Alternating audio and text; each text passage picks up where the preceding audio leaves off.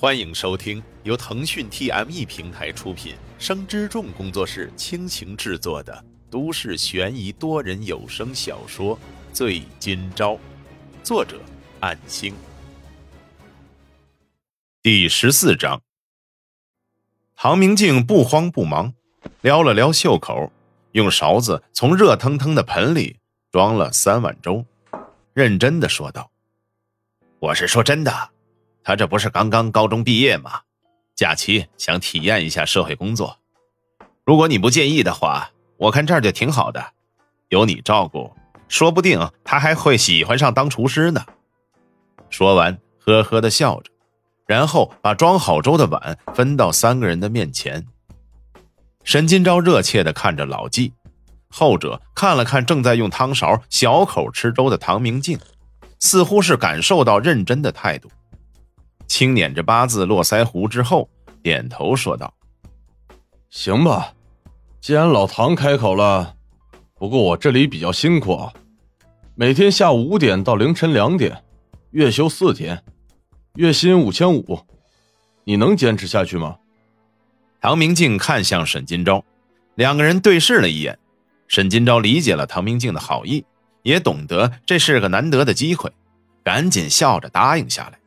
世故的为老纪斟满了一杯茶，双手奉上，表示感谢。谢谢季老板，请问，我什么时候开始上班？两个人哑然了，唐明镜更是乐到不行，大声的笑着说道：“哈哈哈哈，季老板，哈哈哈，李伟，你也有今天。”啊！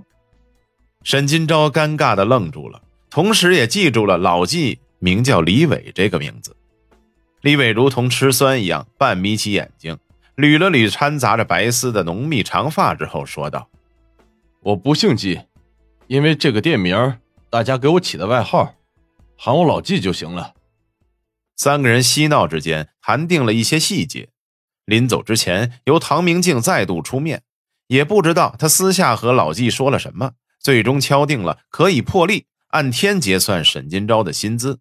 改为一天两百二十元，可以选择不休假，要请假或者辞职，至少得提前七天。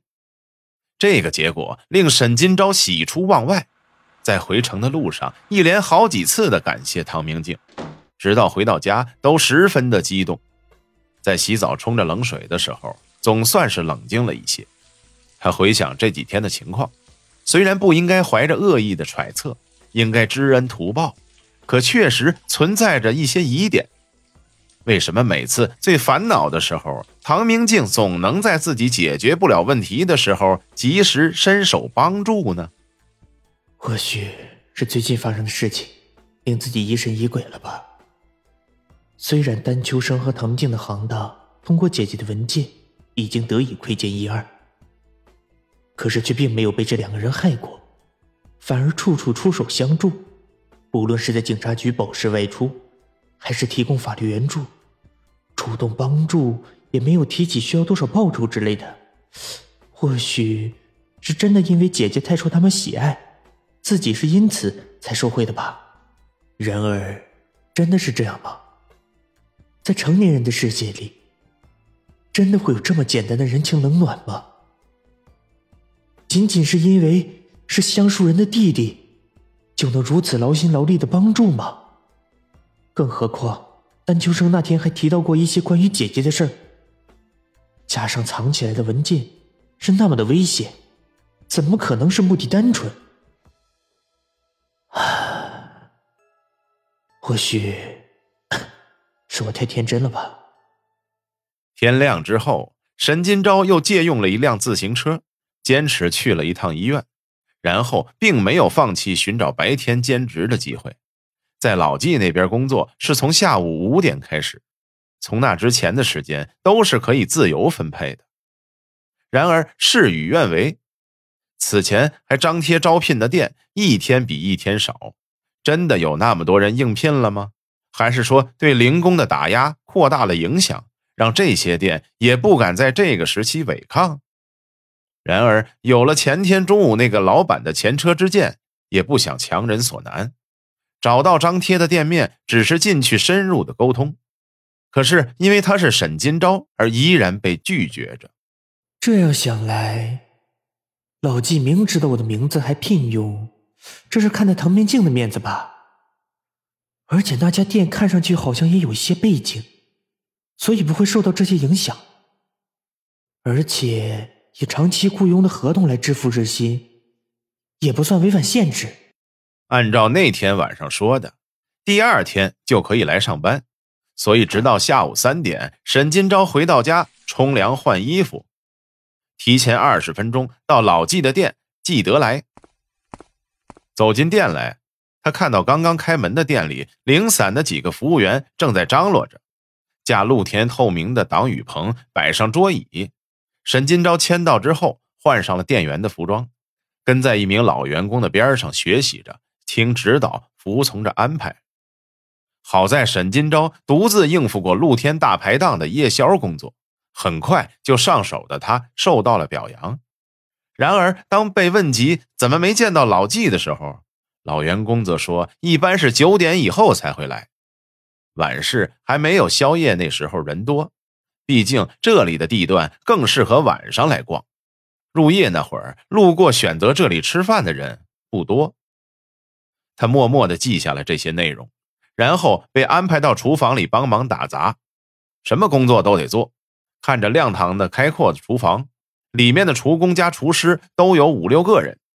两位厨师此时正在热灶台，三名帮厨正在准备食材，而沈金钊则在一旁拖着地，每隔半个小时就要用干拖把迅速的拖一遍厨房的走道，避免油污和水渍残留打滑。